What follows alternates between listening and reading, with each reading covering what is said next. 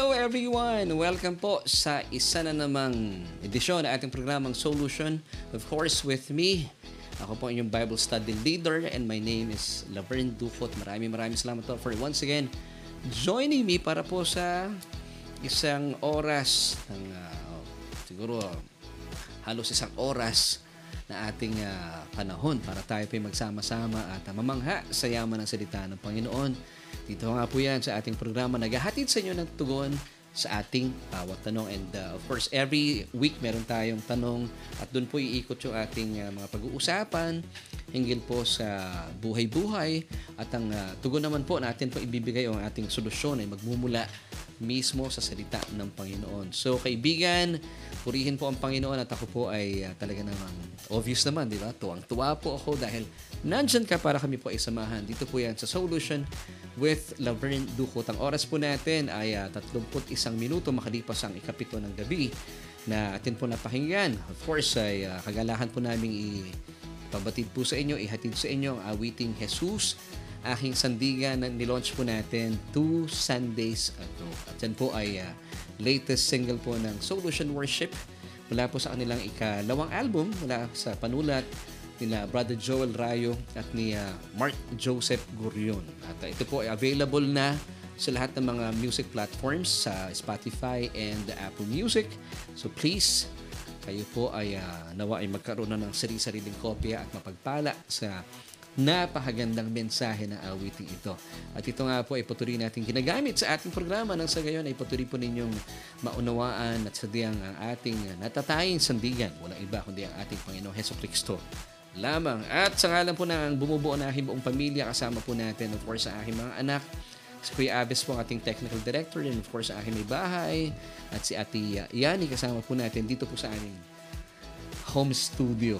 At uh, binabati po natin lahat na ating mga kaibigan and kakaibigan. Speaking of kaibigan, kung kayo po ay nanonood via Facebook or sa ating pong YouTube channel, please don't forget to like, follow, share, and subscribe. And kung hindi pa po ninyo nahihit yung notification bell, please do so. Nang sa gayon ay uh, sama-sama po tayo napapaalalahanan na meron na palang solution with Laverne Dukot para sabay-sabay po tayong nanonotify at uh, magsama-sama tayo kahit man lang sa loob ng maraming minuto ng pag-aaral ng salita ng Panginoon. At bago po tayo magtuloy-tuloy sa ating mga pag-uusapan, gusto ko munang batiin lahat ng ating mga kaibigan. Thank you so much, Brother Jason Encarnacion Maraming salamat po for joining us tonight. Of course, ang ating kauchiwa, Sister Andeng San Andres, nandyan din. Sila Sister Luz Peralta, kumusta po kayo? Si Beloved Eds Tagara Pilingon, si Brother Ricky Villarasa Dosito. See you on uh, last Sunday of uh, September. Oh, September na nga pala ngayon, ano? Ito po yung first Tuesday of this month. And uh, of course, gusto ko muna palang batiin ng belated happy happy birthday si Pia Barcelo. At kami po ay talaga namang blessed to be part of uh, her celebration last Friday night. Bagaman napakalakas po ng ulan ay uh, daming dumalo sa napakagandang celebration po ng 18th birthday ni Pia. And uh, once again, we would like to thank si Kuya Jean and Ate Pe Barcelo for making us part of that celebration. Sa ngalan po ng aking buong pamilya, Maraming maraming salamat po. And of course, binabati natin lahat ng mga nagsa-celebrate ng kanilang birthday. Uh, ngayong September, si Brother Mar- Martini at siya ang butihing uh, panganay na anak nila Pastor Martin at saka Pastora Berna Acha ay uh, nagsa-celebrate ng kanyang birthday today. Kaya siguro wala sila pastora ngayon sa ating uh, ating uh, Bible study. And of course, eh, birthday ni Martini pero nanonood po sila ng replay. So happy happy birthday sa mga nanonood na kaibigan ni Brother Martini. Pakiabot po ang aking pagbati sa kanya. Happy happy birthday. And syempre pa sa September 21, kung di ako nagkakamali, birthday naman ni Pastora um, Berna Atcha. Matagal pa yon pero advance happy happy birthday Pastora. Pinabati rin natin sina sino pa ba? Sister no- Nor- Norma Vitales. Sino pa ba? Sister uh, Norma Vitales sa Hong Kong. Salamat po for uh, joining us tonight. And isa pa may birthday, Sister Noemi Arevalo. Kailan ba birthday ni uh, Sister Noemi? Sa 9, September 9. Happy, happy birthday! Nandiyan din si Sister Lori Amistad. Maraming salamat po at kayo po'y kasama namin sa ating uh, Bible study tonight. At narito rin po binabati natin si Pastor Joven Joey Tarlik Nabong mula sa Angeles. Angeles po sila? Angeles. So, Pastor, maraming maraming salamat po for joining us tonight. At binabati rin natin sila, sila ba? Sila Brother Gio, kasama natin sa church. Sila Ate Irene at uh, kanyang, uh, alam ko nanonood ngayon si, at nakikinig si Brother Bobby Dalida. Salamat for joining us. Sila pa? Pa, si paring Reggie nanonood. Wow! Paring Reggie, kamusta ka na? Miss na kita. I hope to see you soon. Dalaw ka sa church sa Caloocan. At marami pang iba. So, kaibigan, uh, kung kayo pa napapagpalat naniniwala sa ating mga pinag-uusapan, please pakishare po yung ating broadcast. Nang sa gayon eh, mas maraming tao mapapagpala at marami pong tao makarinig na nananaganang na at kamanghamanghang salita ng ating Panginoon. Pero bago tayo magtuloy-tuloy, bigay ko muna sa inyo yung ating uh, episode title for tonight. Ito po yung ating message title for tonight. How to shine in the midst of darkness. And of course, sa atin pong katanungan for tonight is this. Paano magniningning sa panahon ng takip silim ng buhay mo? Ano sa palagay mo? So paano ka magniningning kapag ikaw ay nakakaranas ng takip silim sa buhay mo? At sasagutin po natin yan, syempre pa sa pagbabalik ating programa.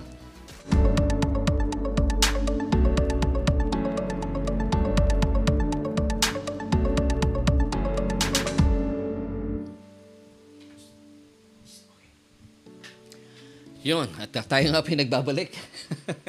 Dito yan sa programang Solution with Laverne Ducot. Ang oras ay 37 minuto makalipas ang ikapito ng gabi. At binabati natin patuloy pa sila Sister Sally Geronimo. Siya po ang may bahay ng uh, sumulat ng awiting uh, ating pinatugtog kanina. Lalim ang pinatugtog eh. No? Pinlay kanina.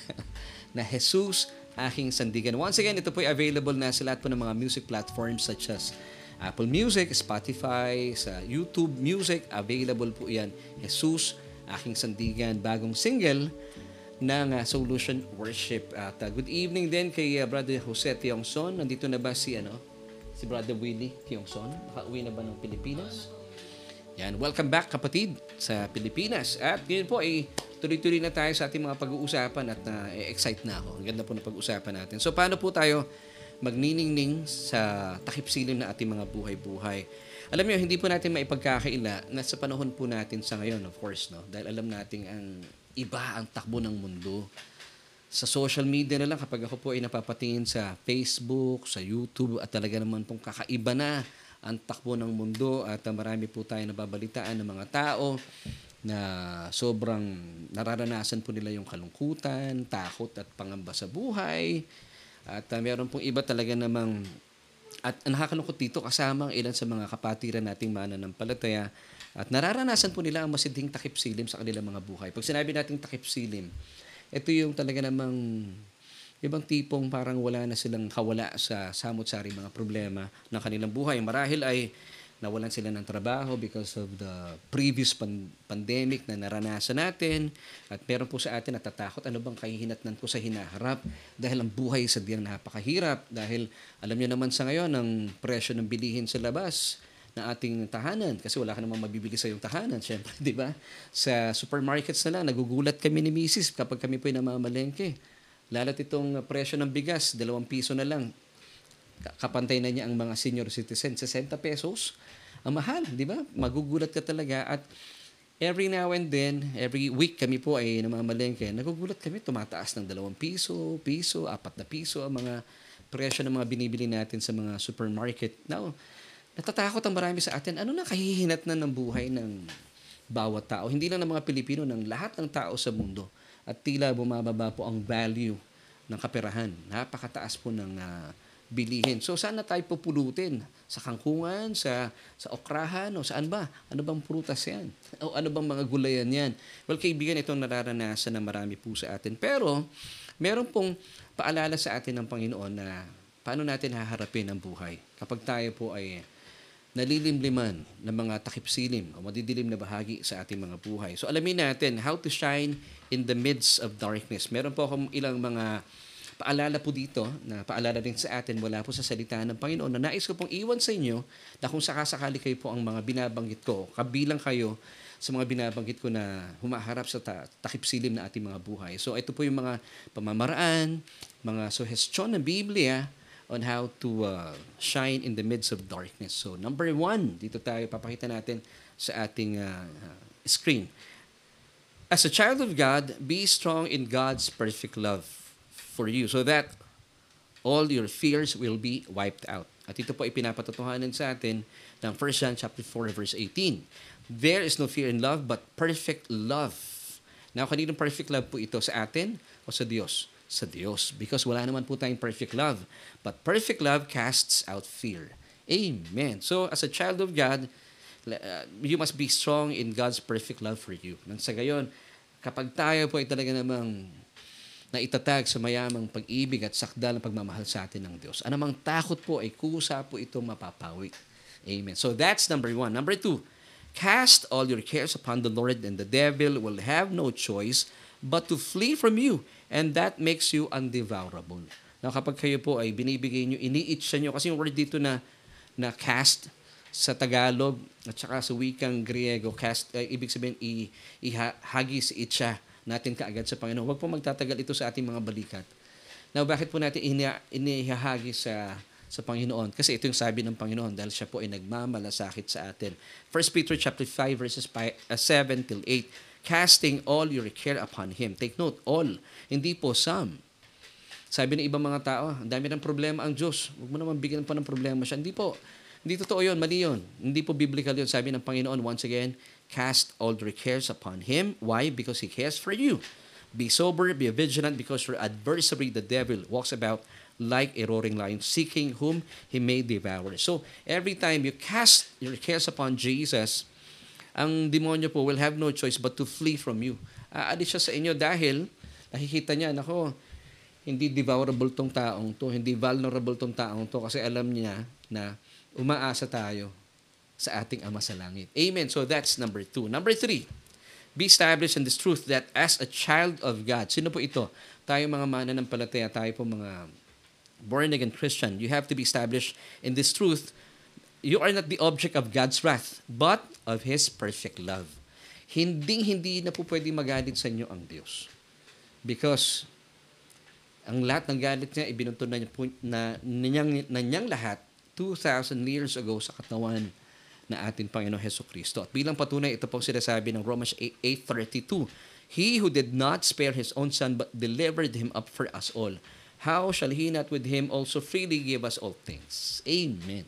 So that's number three. Number four, let us not neglect the assembling of ourselves together that we may encourage one another to love and to do good deeds. Alam niyo, ito pang paalala ko last Tuesday, na marami po mananampalataya sa ngayon nalulungkot, nalulum, nalulumo, nalulumba. It's because wala silang fellowship with co-believers. So, bakit po natin dapat di nineneglect itong assembling of ourselves together?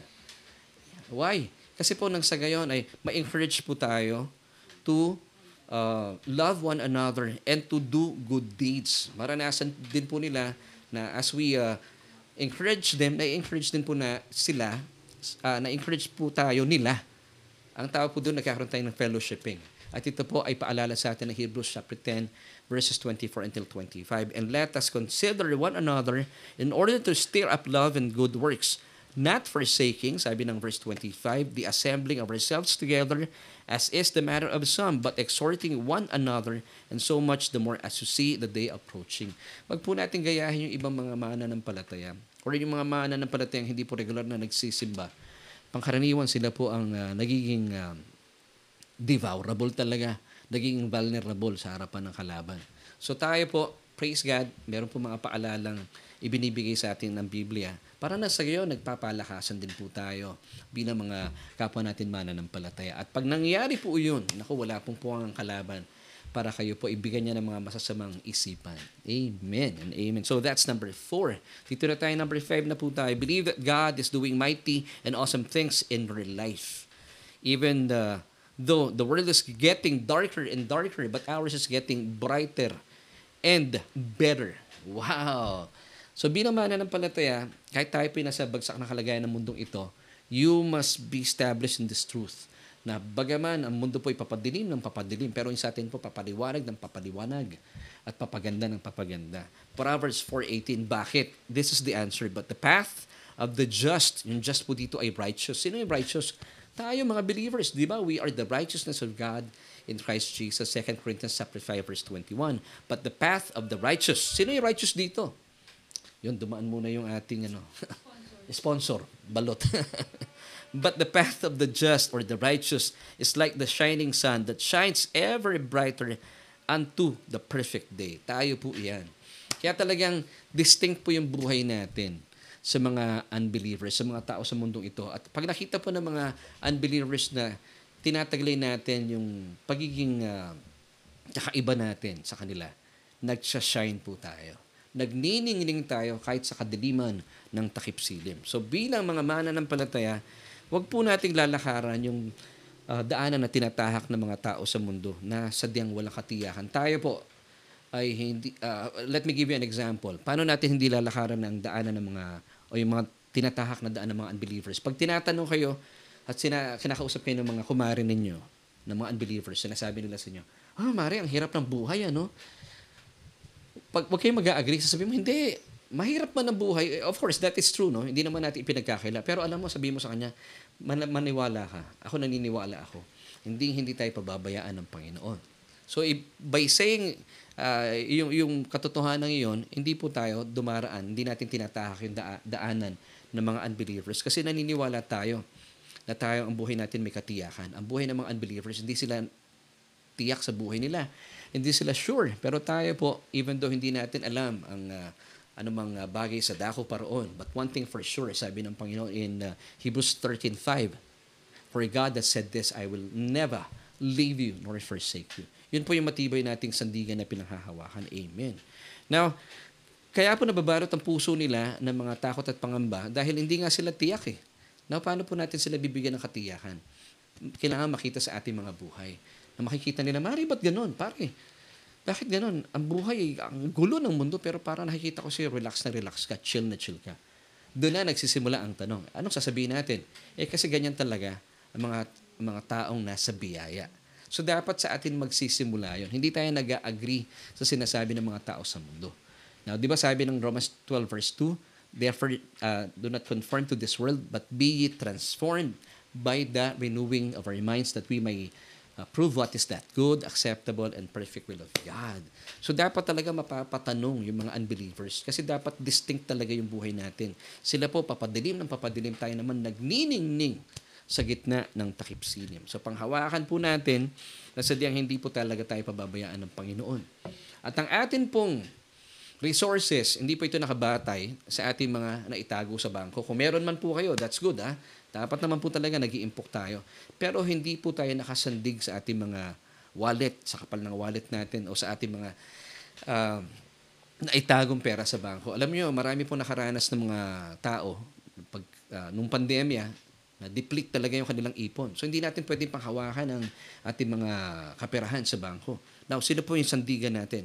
Pinanghahawakan natin ang mayamang resources sa atin ng Diyos. Doon po tayo umaasa because ang atin pong uh, uh, resources ang atin ang magpupuno po na ating pangangailangan at uh, magsusupply na ating pangangailangan ay walang iba kundi po ang kayamanan, ang di maubos-ubos na kayamanan ng ating Panginoong Diyos. Amen. Philippians chapter 4 verse 19 tells us, And my God, sino po ang, kanino tayo aasa? Our God and my God. Sino po ang Diyos natin? Ating amang Diyos sa langit. And my God shall supply. Yung pong word na shall, it's uh, it refer, refers to uh, uh, future shall supply all your need. Take note all. Hindi some of your needs. All your need according to the riches of his grace of riches and glory by Christ Jesus. Pag sinabi pa lang according to his riches magkaiba pala yung sa out of pag sinabing out of halimbawa meron akong kayamanan. Tutulungan kita. Pag sinabi kong I will help you out of my 100 pesos. Kunwari lang ha, ito po illustration. So from my 100 pesos, pag sinabi kang out of, pwede akong kumodo ng piso para ibigay sa'yo. Pero pag sinabi ko, I will help you according to my to my uh, savings, anibawa ang savings ko ay 100 pesos or 100 million, yung buong 100 million na ibibigay ko sa'yo. Yun ang big difference doon. So, eh, ang Panginoon po, He will supply all their needs according, yun sabi doon, hindi po out of, ah, according to His riches and glory by Christ Jesus. Wow! Amen. So, kayo po ba yung nagagalak sa ating pinag-uusapan? Pakilagay nga po sa ating comment section. Amen. So, once again, let us remind ourselves that even though this world is getting darker and darker, but ours is getting brighter and better. Amen. Because we are in Christ. At yung atin pong supply and provision doesn't come from uh, the scarce resources of this world. Kinukulang po yung mundong ito eh. Amen. Kaya nga po nagtataas ng bilihin kasi talaga naman yung, yung, yung hindi po pantay ang distribution ng kayamanan ng mundong ito. Meron talagang iba sobrang yaman, may iba naman sobrang hirap. Now, hindi po tayo umaasa sa scarce resources of this world but according to God's riches in glory. Amen and amen. And my God, once again, sabi ng Philippians 4.19, and my God shall supply all your need according, take note, hindi po out of, according to His riches in glory by Christ Jesus. Meron po kasi sayang sa Biblia na maganda pong balik-balikan natin at marami tayong matututuhan dito. Nang minsan pong uh, nagpakain ng Panginoong Jesus sa napakaraming mga kalalakihan, 5,000 men. Not in- included po dito yung mga kabataan o mga bata at mga kababaihan. So 5,000, marami na pong bibig ito. Talaga naman sa kakakuha ng, ng uh, pagkain. Pero hindi po uh, kinulang ang Panginoon dahil po sa meron pong ginamit ang Diyos, nag-provide ng ilang piraso ng tinapay at ng isda at mula po sa iilang isda at tinapay kapag ito po nilagay mo sa palad ng Panginoon, wala kang magagawa. Ito po ay sadyang darami ng darami. Now, yung pong pinahain ng Panginoon dito, hindi lang niya basta pinakain yung limang libo. Binusog pa. Actually, pwede natin gamitin, ano? let me uh, use this word. Uh, ano bang tawag dito? Binundat pa nga eh. Siguro naglalakihan yung mga tiyan. Kasi, nung, bakit ko po sinabi ito uh, uh, with your permission, ano? Kasi sila po ay kumain, hindi sila pinagbawalan ng Panginoon. Oh, hanggang dalawang isda lang ha, at tatlong tinapay. Hindi ginanon eh. Tumigil po yung supply nung sila po ay nangabusog na. Ganun po ang Diyos natin. Yun po mababasa natin sa istorya. Now, Sino dito sa limang libong ito, mula po sa istorya sa John chapter 6, sino po yung dito yung mga unang nakatanggap ng, ng provision ng isda at tinapay mula sa Panginoon? Of course, ito po ay mula sa Panginoon, tapos dinistribute niya sa mga disipulo niya. Sino yung mga unang nakatanggap? Alam niyo kung sino? Yung mga taong sumunod sa Panginoon. Sabi kasi ng Panginoon, paupuin sila. Of course, ito po ay ibinalita ng mga disipulo niya And then, yung mga unang naupo, sila po yung nakatanggap ng provision mula sa Panginoon. John 6 verse 10, basahin po natin, or verse 11 na tayo this time. And Jesus took the loaves and when He had given thanks, He distributed them to the disciples and the disciples to those sitting down and likewise of the fish as much as they wanted. Take note, as much as they wanted.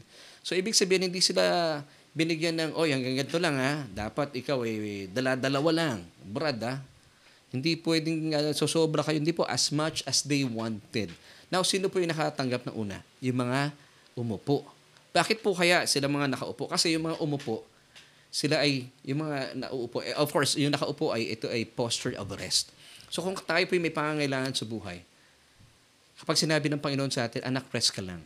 Of course, hindi ko sinasabi, sinasabi magtatamad-tamaran tayo. Just do your job, yung trabaho mo, pinagkatiwala ng Panginoon sa inyo. Asahan mo, hindi ka pababayaan pag sinabi ng Panginoon, uh, I've got your back, upo ka lang dyan. It's a posture of rest. Now, pag umupo po kayo, ibig sabihin nito, umaasa ka, nagtitiwala ka sa Panginoon. Kasi sabi niya, umupo tayo eh. And then, sila po yung unang nakatanggap. So, yung mga taong ito, sila yung mga taong hindi nag-aalinlangan at naniniwala sila, eh, sabi ng Panginoon. Eh. Kami po bilang mga uh, full-time pastors, kami mag-asawa, marami kami mga needs sa church na pag dumadating na po yung araw ng Judith, bayaran, talagang literal sinasabi namin sa Panginoon, Lord, wala kami, pero kayo meron. Alam mo, dumarating po ang provision ng Panginoon. Bili. At patuloy namin binabalik-balikan yung mga pagkakataong yun. Nakikita po ng mga anak namin yun. At dahil dito talaga lumalakas sa aming mga pananampalataya. So once again, John 6 verse 11 tells us, And Jesus took the loaves and when He had given thanks, He distributed them to the disciples and the disciples to those sitting down and likewise of the fish as much as they wanted. Nauuna po talaga na nagkakaroon ng provision yung mga nauupo. Kasi yung mga nauupo, rumirelax, ay darating ang provision. Relax lang. Yung mga nakatayo, nag-aalala yan eh. Huwag po kayong mag-alala. Bahala po ang Panginoon sa atin. So sila po yung unang nakatanggap. Ang maganda pa rito, sabi ng talata, as much as they wanted. Hindi sila nilimitahan ng Panginoon. So ito po yung pagpapakain ng Panginoon sa 5,000, not counting children and women. Now dito pa, after mababasa natin at makikita natin sa kasaysayan, after po nagpakain ng Panginoon na sa limang libo mga kalalakihan, meron siyang ginawa pa isang himala. Siya po ay naglakad sa tubig. Makikita natin ano yung mga significance ng mga pangyayaring ito at bakit sila magkasunod. So ulitin ko po ah, ang una nangyari, nagpakain ng ating Panginoon sa limang libo ng mga kalalakihan, di pa kasama dito yung mga bata at mga kababaihan. So, pwede nating sabihin na 15,000. Ang dami nun. Then after which, after po nitong event na ito, naroon naman, makikita natin sa susunod na mga pangyayari sa kasaysayan, naglakad po siya sa ibabaw ng tubig. So, from the story of the feeding of the 5,000 in Matthew chapter 14 naman tayo, verses 13 until 21. So, sumunod po kagad dito yung paglakad ng Panginoon sa tubig. Mababasa naman natin, still with Matthew 14, but this time verses 22 until 27. So, meron po nakalaang kapahayagan dito sa mga tagpong ito, ang Panginoon para tayo po ay mapagpala. So mababasa po natin ng mga bagay na ito once again ha, in Matthew 14. Amen. So tingnan po natin yung mga kamanghamanghang ginawa ng Panginoon at ano yung mga significance po nito, ano yung pwede nating yakapin at uh, anong kinalaman nito sa ating mga buhay-buhay. Now ito po ilan sa mga mighty works of Christ written in the Bible. Number one, Jesus fed the 5,000 men, not counting women and children. That's found in Matthew chapter 14 verses 20 until 21. Kuya, pakita natin sa screen ano. So, Jesus fed the 5,000 men and count and not counting women and children. Dami nito. So, basahin po natin yung mga talata. So, they all ate and were filled and they took up 12 baskets full of the fragments that remained. Meron pang mga natira. Now, those who had eaten were about 5,000 men besides women and children. So, hindi nila naubos yung provision ng Panginoon kasi po talaga namang mas marami ang provision, ang supply, kesa sa demand. Pag ang atin pong pangailangan ay inilagay mo sa kamay ng ating Panginoon. Ikalawa, after po mag, magpakain ng Panginoon ng limang libong mga kalalakihan, eh siya naman po pina, pinatahan niya ang uh, nag-aalburutong uh, bagyo sa gitna ng karagatan. Matthew 14:22 Jesus calmed the storm. Immediately Jesus made his disciples get into the boat and go before him to the other side while he sent the multitudes away. Then talon po tayo sa verses 24 to 25. But the boat was now in the middle of the sea, tossed by the waves, for the wind was contrary. Habang sila po ay uh, na, uh, sail, yung, pong, yung hangin ay sumasalungat sa kanila. And then verse 25, Now in the fourth watch of the night, Jesus went to them walking on the sea. Wow!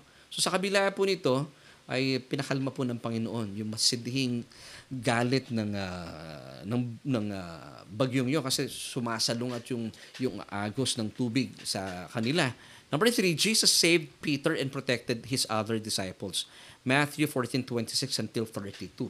So mababasa po natin sa mga talatang ito na hindi lamang po kasi na, nawalan ng pananampalataya si Pedro nung nakita niyang ang lakas ng uh, alon eh. Nung siya po ay uh, sabi niya, Lord, uh, hayaan mo akong lumakad din sa tubig. Eh, pinayagan siya ng Panginoon. Pero nung nakita niya yung malalakas na alon, siya po ay unti-unting lumulubog. Basahin po natin yung mga talatang ito. Matthew 14:26 until 32. And when the disciples saw him walking on the sea, they were troubled, saying, It is a ghost. And they cried out for fear. But immediately Jesus spoke to them, saying, Be of good cheer. It is I. Do not be afraid. And Peter answered him and said, Lord, if it's you, command me to come to you on the water. So he said, Come. And when Peter had come down out of the boat, he walked on the water to go to Jesus. But when he saw that the wind was boisterous, he was afraid and beginning to sink, he cried out, saying, Lord, save me. Actually, kahit naman hindi po boisterous yung wind eh. Hindi ka naman talaga makakalakad sa tubig, di ba? So let's continue. Verse 31, And immediately Jesus stretched out his hand and caught Peter and said to him, O you of little faith, why did you doubt? And when they got into the boat, the wind ceased. Wow! So, mga kapatid, pinawi po muna ng Panginoon yung takot ng mga disipulo. Then after which, pinawi na niya yung galit ng uh, ng uh, ano matatawag natin dito yung hangin sa sa gitna ng uh, ng tubig na ito.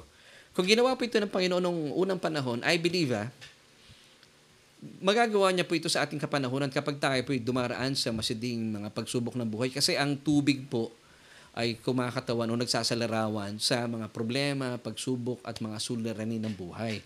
Kung sila po ay sinave ng Panginoon, pinrotect pa ng Panginoon mula po sa malalakas na hangin at alon na ito, eh kung ginawa po niya noong araw, pwede niya rin po itong gawin sa ating kapanahunan. Eh bakit mo nasabi yan, Laverne? It's because sabi po ng Hebrews 13.8, Jesus is the same yesterday, today, and forever. Ang mainam pa po dito, alam niyo ba ng panahong yun, habang ito po yung nangyayari, hindi pa po namamatay ang Panginoon. Eh ano na mga ibig sabihin nun? Sila po, yung mga disipulo noon, nasa ilalim pa ng lumang kasunduan ng kautusan. Eh tayo, sa panahon natin sa ngayon, nasaan po ba tayo? Eh, nasa ilalim tayo ng biyaya. Eh, di ba? Masigit po tayong ganap na pinagpala. Amen. So ano pong dapat nating ikatakot? Now, in our time today, be encouraged that this is what our Lord Jesus Christ is doing for us today. He is taking care of us by feeding us. Kapag meron tayong kinakaharap na bagyo, kinakampo niya ang lahat ng mga bagyo sa ating mga buhay and uh, still saving and protecting us from the wiles of the devil. Meron man po mga balaki ng kalaban, laban sa inyo, but ito po ang aking pinanghahawakan na first talaga. Even though the weapon is already formed, but the devil cannot prosper against you. Meron ba tayong verse dyan? Yes, nako, dapat po kabisado nyo na itong verse na to. Isaiah 54 verse 17. No weapon formed against you shall prosper, and every tongue which rises against you in judgment you shall condemn. At ito po ang ating uh, heritage bilang mga tagapaglingkod ng Panginoon. At sabi pa ng Panginoon in this verse, at ang ating righteousness is from the Lord. Amen. Ganito rin po ang kapahayagan ng Psalms 23 kung bakit po may Psalms 23, meron kasing Psalm 22. Ang Psalms 22 po ay nagpapahayag ng mga pagdurusa at kamatayan ng Panginoon. Kaya naman, meron tayong matibay na sandigan. Kaya sabi po ng Psalm 23 verse 6 na basahin natin talata ito. Surely goodness and mercy shall follow me all the days of my life and I will dwell in the house of the Lord forever. Why? So ibig sabihin, dahil po sa mga tinapos na gawa na ating Panginoon Heso Kristo, ito po yung ating righteous foundation na kahit paman sa gitna ng takip silim, makakaasa po tayo na meron pong buhang liwayway na paparating. So ito po yung mga bagay-bagay na ito ang dapat nating minemeditate, pinapalaki sa ating mga buhay. At lagi natin pinag-uusapan. Amen and amen. Gaya po na sinabi ko kanina, may prophetic message po para sa atin ng Panginoon kung bakit po siya naglakad sa ibabaw ng tubig. And this happened after the feeding of 5,000 men. So magkasunod po ito, ano? So, bakit po siya lumakad sa ibabaw ng tubig? This goes to show, and it, uh, Jesus wants us to know na tayo po bilang mananampalataya, since we are now in Christ, hindi, hindi po tayo uh, nagpapasailalim sa mga circumstansya ng buhay. But we are above every situation, every circumstance of our lives because ito po yung significance. Bakit lumakad ng Panginoon sa ibabaw ng tubig? Ang tubig kasi, ang nagsa, nagsasalarawan po ito sa Biblia ng mga problema, pagsubok, suliranin. So, hindi tayo lumulubog sa suliranin. Yung ibang tao, di ba, sinasabi nila, nako po, yung iba hanggang leg ko na ang problema ko. Yung iba naman, lagpas-lagpasan na. Tayo po, hindi tayo darating doon. Because Jesus walked on water. At since tayo po ay nakay Kristo, hindi ka lulubog lulutang ka eh, nasa Panginoon ka eh. So ito po yung significance na sinasabi nga ng uh, ng uh, Panginoon sa ating mga nakita kanina. So yun ang significance kasi hindi, wala naman po insignificant detail sa Biblia. Hindi naman kinakailangan maglakad ng Panginoon sa ibabaw ng tubig dahil wala lang. May significance po ito. So since tayo po ay nakay Kristo Jesus, hindi ka pwedeng hindi mo pwedeng tanggapin at sabihin na, nako, ako po ay nakalubog na sa problema ng buhay nito. Hindi po tayo po ay nasa ibabaw ng bawat sitwasyon, nasa ibabaw ng bawat sirkumstansya ng buhay. Bakit? Kasi tayo po ay nakay Kristo Jesus. So please take note ha, kahit tayo man po ay nasa pinakamadilim na takip silim na ating buhay. Ito po yung tinatawag na fourth watch. Now, gusto ko lang pong basahin itong part na ito in Mark 6:44 until 48. Gusto ko lang pong basahin po yung mga tagpong ito. Now those who had eaten the loaves were about 5,000 men. Immediately, Jesus made his disciples get into the boat and go before him to the other side, to Bethsaida, while he sent the multitudes away. And when he had sent them away, he departed to the mountain to pray. Now, when evening came, the boat was in the middle of the sea. Ito po yung mga, mga disipulo niya, hindi siya kasama dito dahil nagpipray po ang Panginoon sa bundok. Now, Jesus was alone on the land. Then he saw them straining at rowing, for the wind was against them. Now, about the fourth watch of the night, he came to them, walking on the sea, and would have passed them by. Now, take note, ito pong fourth watch, ito po yung pinakamadilim na bahagi po ng gabi. Actually, parang madaling araw na po ito because ang fourth watch po ay uh, between 3 a.m. and 6 a.m. So that's the darkest hours before dawn. Yung dawn ay buhang liwayway. Di ba? Bago po magbuhang liwayway, sobrang dilim talaga. Marahil, no, tayo po sa ngayon ay we are going through our fourth watch.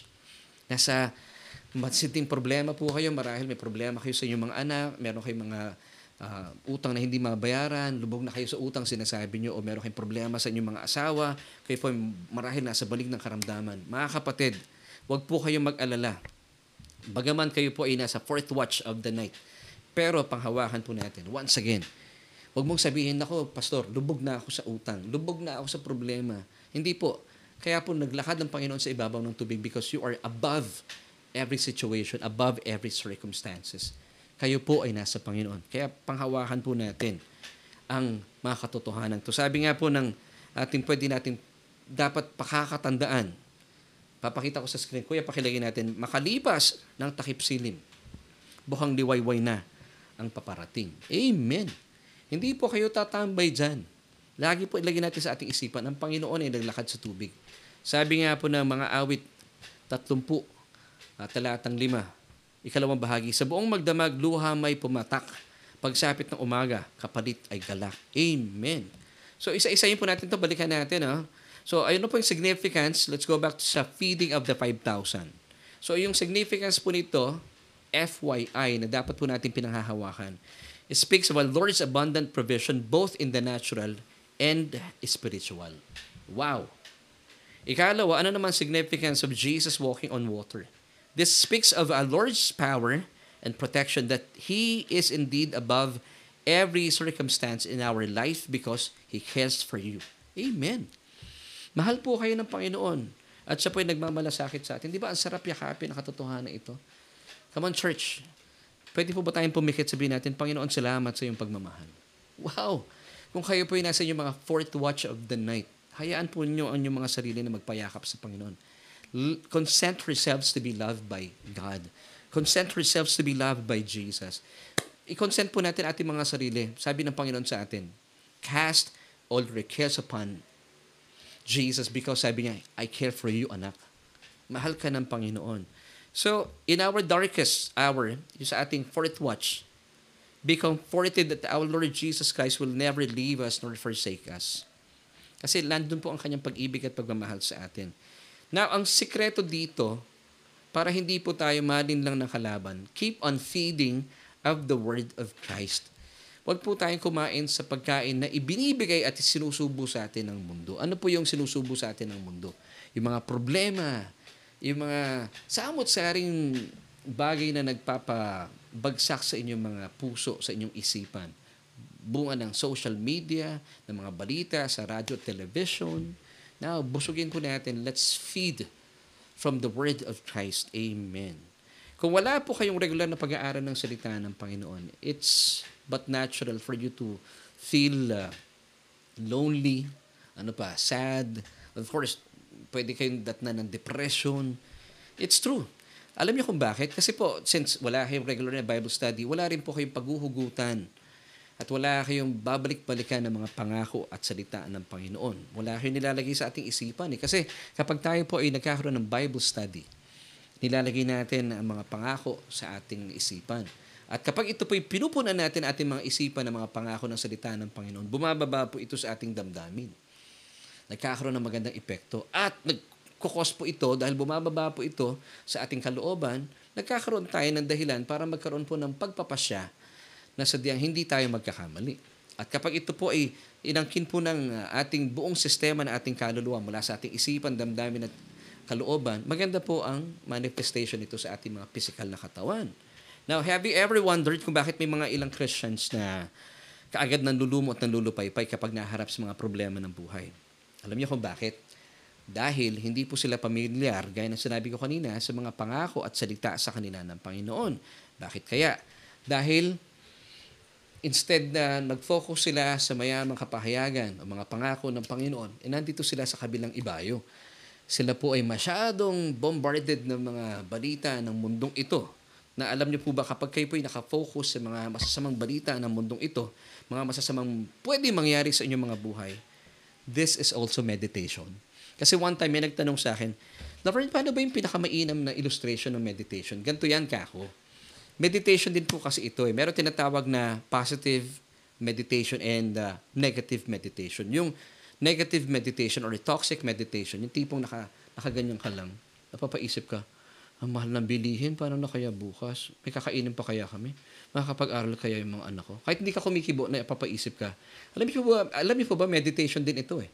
Kasi nga masyado kang aware, masyado kang maalam sa mga negativities ng mundo. Kasi fed ka ng mga masasamang balita. Kaya naman, ang laman ng isipan mo, napapameditate ka. Naku po, ano kaya kahihinat ng mga anak ko? Makakapagtapos pa kaya sila? Saan kaya kami pupulutin? Alam niyo po ba, this is meditation. This is toxic meditation. Negative meditation. Now, bakit po nangyayari yon? Kasi nga, depende po sa nilalagay natin sa ating kaluluwa. But, kung kayo po pipiliin nyo na mag uh, uh, uh, busugin natin ang ating mga sarili sa yaman ng salita ng Panginoon sa kanyang mga pangako. Kahit nakaganyan ka naman siguro, no, napapameditate ka. Oo nga, mahal ang bilihin. Pero sabi ng Panginoon, hindi niya ka pababayaan. Eh.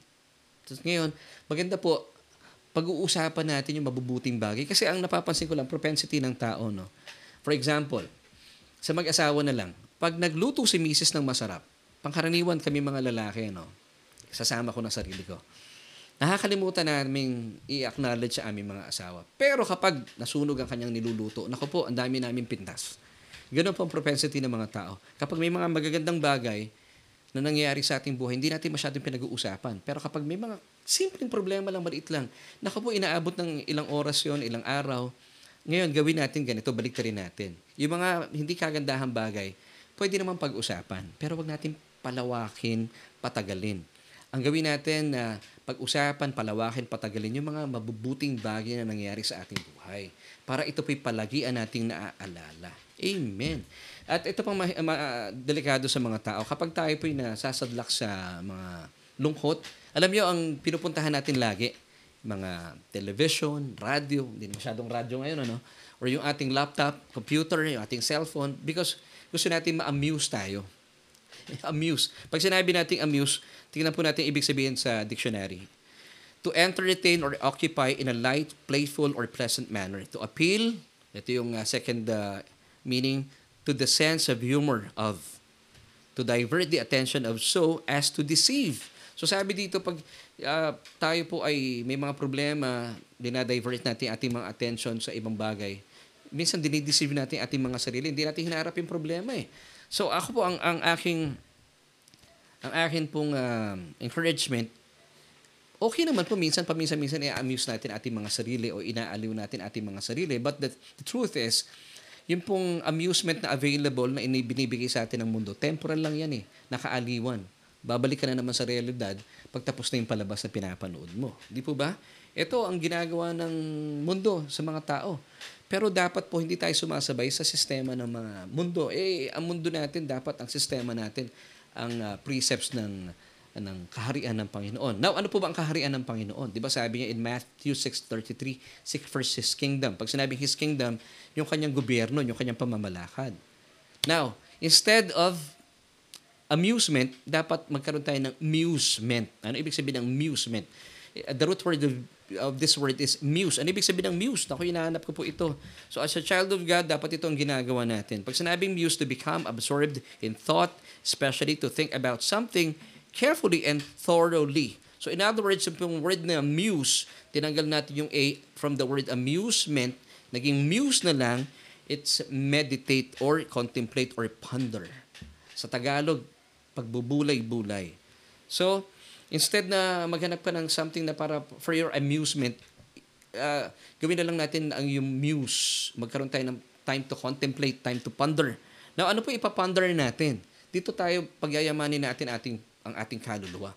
Hindi po doon sa mga temporal na uh, kaaliwan lang na offer sa atin ng mga reels, di ba? Wala namang masama dyan, pero minsan kum- kumakain ng oras eh. Na pag sinimulan mo na, naku po, ganun ka na, ganun ka na ng ganun. Now, instead of putting your, your, uh, your time and your energy sa mga bagay na talaga namang nagbibigay lang sa inyo ng temporal amusement or temporal entertainment, why not focus your eyes sa mga bagay na kapaki-pakinabang? Magkaroon tayo ng contemplation, ng uh, pondering sa mga bagay na uh, tinutukoy na makakabuti sa atin ng salita ng Panginoon. Philippians chapter 4 verse 8. Finally, brethren, whatever things are true, whatever things are noble, whatever things are just, whatever things are pure, whatever things are lovely, whatever things are of good report, if there is any virtue and if there is any anything praiseworthy, meditate on these things. Wow, kaya nga po sabi ko kanina, kapag merong magagandang bagay na nangyari sa inyong buhay, ito yung i-magnify natin. Eh, balik, baliktad. Eh ang propensity ng tao, siguro gawin ko na lang propensity ng mga unbelievers sana, no?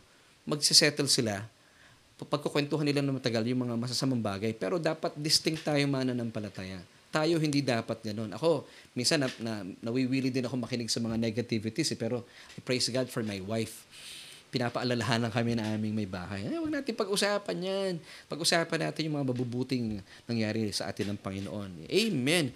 Alam niyo po, Totoo ito eh. Sabi ko nga kay Mrs. sabi ko matotoo yung sinasabi mo because meron pang pangyayari sa Biblia. Let's go back to ano ah, Mark chapter 6 verse uh, 46 until 52. Ito po yung ito yung parallel verse na nagpakain ng Panginoon na kung saan ay, ay hindi pala. Ito Mark chapter 6, ito yung parallel verse na kung saan ay naglakad sa tubig ang Panginoong Jesus. Now, aalamin natin dito, bakit kaya nabalot ng takot ang mga disipulo dito? nung uh, sila po ay nasa gitna ng laot at lakas ng hangin at nakita pa nila ang Panginoon naglalakad sa, gitna, sa ibabaw ng tubig tapos sa pagkamalan pa nilang multo. Dapat hindi ganoon ang reaksyon nila pero bakit po kaya ganoon ang kanilang reaksyon? Imbes na dapat sana hindi sila natakot. Alam niyo yung dahilan? Kasi po nagsettle sila hindi sa mga mabubuting bagay na ginawa ng Panginoon. Hindi sila nagkaroon ng contemplation doon, hindi sila nagponder because balik lang sila sa normal na buhay. Tignan po natin ang kasaysayan dito. Ha. Ah. Basahin natin yung Mark chapter 6, verses 49 until 52. Nakita ng mga ito, mga disipulo po ang tinutukoy na ito, na siya, yung siya dito ay ang Panginoon, ay lumakad sa ibabaw ng tubig. Akala nila, siya ay isang multo, kaya sila ay nagsisigaw. Isipin mo na nga takot. Grabe mga lalaki to ha. Ah. Natakot sa multo. Grabe. 50. Pero wala naman pumulto noon ha. Talaga. Isipin mo yung mga disipulo, may ganun ding mindset. Ano? Ay, may mumu, natakot sila. Takot na takot silang lahat, ngunit agad na sinabi ni Jesus sa kanila, huwag kayong matakot, ako ito. Lakasan ninyo ang inyong loob. Sumakay siya sa bangka at pumaya pa ang hangin. Sila ay lubhang na mangha. Now, ito yung dahilan. Bakit sila sobrang natakot? Sapagkat hindi pa nila nauunawa ng tunay na kahulugan ng nangyari sa tinapay. Hindi pa ito abot ng kanilang isip. Di ba, kagaya na sinabi ko kanina, yung pangyayari po na naglakad ng Panginoon sa ibabaw ng tubig, katatapos lang po, nit, nang, magkasunod pong nangyari, yung pagpapakain ng Panginoon sa limang libo. Now, ano po, bakit sila natakot? Kasi nung sila po pumalaot, wala sa isipan nila yung kamanghamanghang ginawa ng Panginoon sa pagpapakain sa limang libo. Ito yung sinasabi ng verse 52 ng Mark chapter 6. Now tayo po, pag may nangyayaring kamanghamanghang bagay ang Panginoon sa atin, alam niyo, balik-balikan po natin yun. Huwag nating iti-take for granted. Na, na most of the time, halimbawa, ano, meron kang pangangailangan, tapos parang wala ka ng pera, tapos biglang may dumating na provision. Alam niyo, lagi niyo pag-uusapan yun. Uh, most of the time, we take uh, those things for granted. Kaya, pag dumarating po yung problema, gaya po nang nangyari dito sa mga disipulo, kaagad silang natatakot, wala silang binabalikan ng mga kamanghamanghang ginawa ng Panginoon, samantalang katatapos lang na nagpakain ng Panginoon sa limang libo. Tila nakaligtaan po nila ito. Nabalikan natin yung Mark chapter 6 verse 52. Sapagkat hindi pa nila nauunawaan ng mga ang tunay na kahulugan na nangyari sa tinapay, hindi pa ito abot ng kanilang isip. Now tayo bilang mananampalataya, wag po natin hayaan hindi na maabot na ating comprehension po ito. Now, para hindi po natin makalimutan, pag-usapan natin ang kabutihan ng Panginoon sa ating mga buhay. Ganito rin po sinasabi namin sa aming tahanan eh. By the grace of God, ah, minsan may dumarating sa aming mga negativity, sinasabi namin sa mga anak namin. And even po yung mga anak namin may praise it, sinasabi nila, hindi daddy, ganito lang yan. Baka naman ang kalaban kumikilos lang, pero may magandang gagawin ng Panginoon sa ating buhay. So doon kami nag, nagdudwell.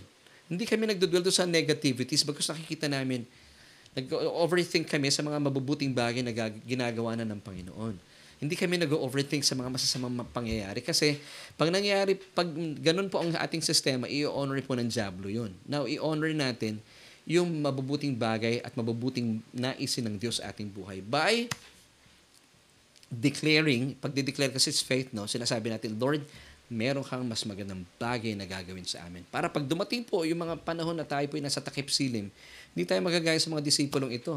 Natakot, pinagkamalampang mumuo, uh, multo ang Panginoon Heso Kristo. Now, bakit? Kasi nga po, hindi nila binalik-balikan yung katatapos lang na kamanghamanghang himalang ginawa ng Panginoon. Siya po ay nagpakain sa limang libong kalalakihan. Hindi pa bilang dito yung mga bata at mga kababaihan. So, wag natin kakaligtaan, mga kapatid, yung mga significant moments sa ating buhay na kung saan na talaga namang uh, grabing mga himala ang ginawa sa ating mga buhay. For example, kayo po ay gumaling sa inyong masiding uh, o matinding karamdaman. Kanina wala kayong pera, may dumating po na provision. Balik-balikan po natin yan. Kanina ay talaga naman meron nang aaway sa inyo pero naliwanagan ng isipan niya. At marami pang bagay na uh, muntik ka nang mapahamak pero maina po balik-balikan natin. Paano natin binabalik-balikan? Ito yung pagkwentuhan natin, ito po yung i-celebrate natin and by doing so, minemeditate natin yung kabutihan ng Panginoon. Amen and amen. So kapag nakakarinig tayo ng mga ganito mga bagay, dito tayo dapat binibigyan natin ng pansin ang mga bagay na ito. Amen. At kapag nangyari po ito, ay ma, ma, talaga namang mawawalan po ng dahilan ng kalaban para tayo po'y takutin, pangambahin at palungkutin sa ating pang-araw-araw na buhay at mahaharap po natin. Kahit na may mga pagkakataon ay nararanasan natin yung fourth watch of the night o yung takip silim ng ating buhay. Pero huwag kayong mag-alala. Sandali lang yon. Kasi sabi nga ng ating sinabi kanina, uh, makalipas ng takip silim, paparat ang, ang, ang buhang liwayway ay paparating. Amen and amen. Now, uh, gusto lang pong isingit po ito. No? In uh, uh, Mark chapter 6 verses uh, yung binasa natin kanina verses 49 until 52. Alam niyo po nung inimbitahan nila ang Panginoon na sumakay sa kanilang bangka, may magandang magic na nangyari dito eh. Agad-agad po silang nakarating sa kanilang destinasyon. Amen. So basahin ko lang po ito sa English kasi mas maganda po ang uh, explanation nito in uh, New King James Version. So, when Jesus stepped into the boat, kasi nung wala pa po siya sa boat, talaga natatakot ang mga ta- ang mga disipulo. But when he stepped in into the boat, alam niyo po ang maganda nangyari dito? Nakarating sila sa kanilang destination. Now, ano pong punto ko dito before we end? Kapag kayo po may pinagdaraan ng takip silim sa inyong mga buhay, huwag niyo na pong pagtiisan ng matagal. Huwag niyo sabihin, kaya ko mag-isa to. No, no. Sabihin natin, Panginoon, samahan mo na po ako dito. Please step in into my boat. Pumasok na po kayo sa problema ko hindi ko kaya ito. Uh, ang kinin po natin, aminin natin, Lord, hindi ako makakatakas dito, hindi ako makakawala dito, kundi po sa iyong biyaya. Huwag na po natin hayaan na tumagal na ilang oras, ilang linggo, ilang buwan, o ilang taon pa. Naku po, wag po natin gawing mayabang tayo. Hindi, Panginoon, kaya ko mag-isa to. Huwag ganon. Kung gusto niyo po makarating kaagad sa inyong destination, papasukin po ang Panginoon sa inyong mga buhay. Para hindi na magtagal. Kasi habang tumatagal po yan, naapektuhan na yung kaluluwa naapektuhan din po ang inyong kalusugan. So, ang akin pong proposal, ang proposal, encouragement ng Biblia sa atin, why not invite Jesus to step in into your boat? At pag nangyari po yun, kapag inimbitahan mo ang Panginoon na pumasok sa inyong mga problema, sa inyong mga circumstansya, sa inyong mga sitwasyon sa buhay. Now, this is good news. Agad-agad po matatapos sa mga problema yan at makakarating kayo agad sa inyong destinasyon. Amen. So, basahin natin. Mark, uh, dito na tayo, John chapter 6, verse 21. Then they willingly received him, him dito si Jesus, into the boat, and immediately the boat was at the land where they were going. Immediately. So hindi na po pinatagal ng Panginoon. Dadaling kanya sa iyong destination. Amen and amen. So bilang pagtatapos, ito na tayo. Let's go back to our question. Paano magniningning sa panahon ng takip silim ng buhay mo. Ano sa palagay mo? This is our solution. Find time to muse, to meditate on God's goodness and love for you. Huwag na po tayong magkaroon pa ng amusement or uh, uh, temporal entertainment. Wala pong masama dyan, pero dapat first and foremost, feed on the Word of Christ. Ito po yung dapat natin gawing regular. Wala pong masama na nanonood tayo ng mga nakakatawang pelikula, mga palabas. Ginagawa ko din po yun. Pero ang priority po natin, you must find time to contemplate, to ponder or muse of the goodness and the love of God for you. Kasi kapag tayo po'y busog na busog ng pag-ibig at pagmamahal ng Panginoon, wala pong dahilan na hindi po tumakbo papalayo sa inyo ang anumang takot at pangamba sa ating mga buhay. God's perfect love cast out fear. That's 1 John 4.18. Amen. Now, find time once again. Kuya, pakilagay ngayon ating solution. Uh, as we end, find time to muse or meditate or contemplate on God's goodness and love for you. Now, paano po natin gagawin ito? Imbes na mag-isip po kayo, imbes na nakaganyan kayo. Anong tawag dito sa lumbaba? Ano? Grabe, pag nakita ni Satanas yan, sasabihin niya, ah, malungkot. Hindi, hindi mo na kailangan sabihin sa kanya malungkot ka eh. Kasi po, nag, nag, nag, ano eh, nagre-rely ang kalaban sa ating itsura. Pag nakita kayong ganyan, ako po, babanatan kayo ng masasamang bagay. Huwag ganon. Ang sabi ng Biblia, ito po yung ating last verse, Philippians 4.8, gawin natin. Maliwanag ang ating mukha. Dahil may pag-asa tayo. Sabi ng paalala sa atin ng talatang ito, Finally, brethren, whatever things are true, whatever things are noble, whatever things are just, whatever things are pure, whatever things are lovely, whatever things are of good report. Take note ha, good report, hindi po yung mga bad report. If there's is any virtue and if there is anything praiseworthy, meditate on these things. Amen and amen. And that's how you would shine in the midst of the darkness. Amen. Yun po ang pamamaraan para tayo po ay magningning sa gitna ng takip silim at pag nakita po tayo ng mga unbelievers nito at sila po'y mapapatanong at talaga naman mabibigyan po natin ng luwalhati pa ang ating mabuting Ama sa langit. Amen and amen. At uh, kaibigan, gusto ko po kayong imbitahan kung kayo po ay dumaraan sa inyong fourth watch of the night. Ito pong takip silim ng inyong buhay. Huwag po kayong mag-alala. Pero pong imbitasyon ng Diyos para sa inyo. At kapag kayo po'y tumugon sa imbitasyon na ito, agad-agad po darating ang buhang liwayway. So all you have to do, sabi po Romans 10 verse 9, kung atin po idideklara na kailangan natin, at talaga naman kailangan natin ng si Jesus bilang ating Panginoon at tagapagligtas at bubuksan ating mga puso at maniniwala na siya po ay nabuhay mula sa kamatayan. Tayo po ay maliligtas. So ang gagawin po natin, I'll be praying and then pray this prayer with me. Sabayan nyo lamang po ako sa panalangin ito na nagmumula sa inyong mga puso. Pwede po ba yon? Sabihin niyo po ang mga mga salitang ito mga pangungusap na ito na nagmumula sa inyong puso. O Diyos, kinikilala ko po ang aking sarili na sadyang walang lakas, walang kakayahan para iligtas ang aking buhay. Kaya naman, Jesus, tinatanggap kita sa aking puso. Maghari ka. Ikaw na ang Panginoon at tagapagligtas sa aking buhay. Dahil naniniwala po ako sa iyong kamatayan, pinawi mo ng lahat ng aking mga kasalanan. At naniniwala din po ako na kayo po ay nabuhay mula sa kamatayan. At dahil dito, ito po'y pinangahawahan ko na ako po ay pinaging matuwid na sa harapan ng aking Ama. Salamat po, O Diyos, sa iyong kaloob na buhay na wala hanggan.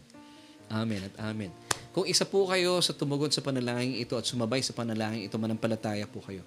Kayo po iligtas na. And uh, samahan po kami every Tuesday sa ating pong regular na Bible study. Dito yan sa Solution with Laverne Ducot. And this time, I would like to pray for you, kaibigan. Kung kayo po'y dumaraan din bilang mana ng palataya na sa fourth watch ng iyong buhay, invite Jesus to step in into your boat.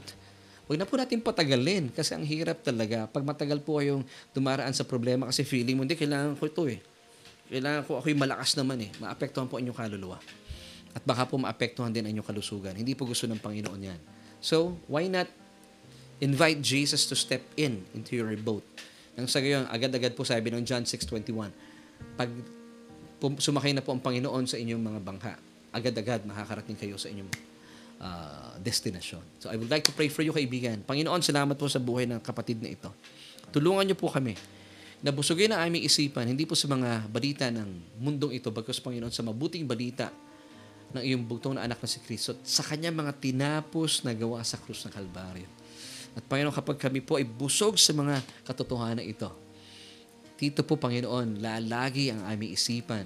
At mula po sa mga katotohanan ito, bubukal, Panginoon, sa amin ang kagalakan, ang kapayapaan, at kapahingahan. Salamat sa iyo, O Diyos, dahil kasama namin ang kapatid na ito. Marahil sa matagal na panahon siya po ay pagod na pagod na. Pero tapos na, Panginoon, ang kanyang pagdurusa at kapaguran. At salamat po, inaangkin po namin ang inyong paanyaya. Kayo po ay pumasok na sa aming mga bangka. Nang sa gayon ay matapos na po aming mga pagdurusa. Ito po ang aming panalangin at pagpupuri sa matamis sa pangalan ng aming Panginoong Jesus. Lahat po tayo magsabi ng Amen and Amen.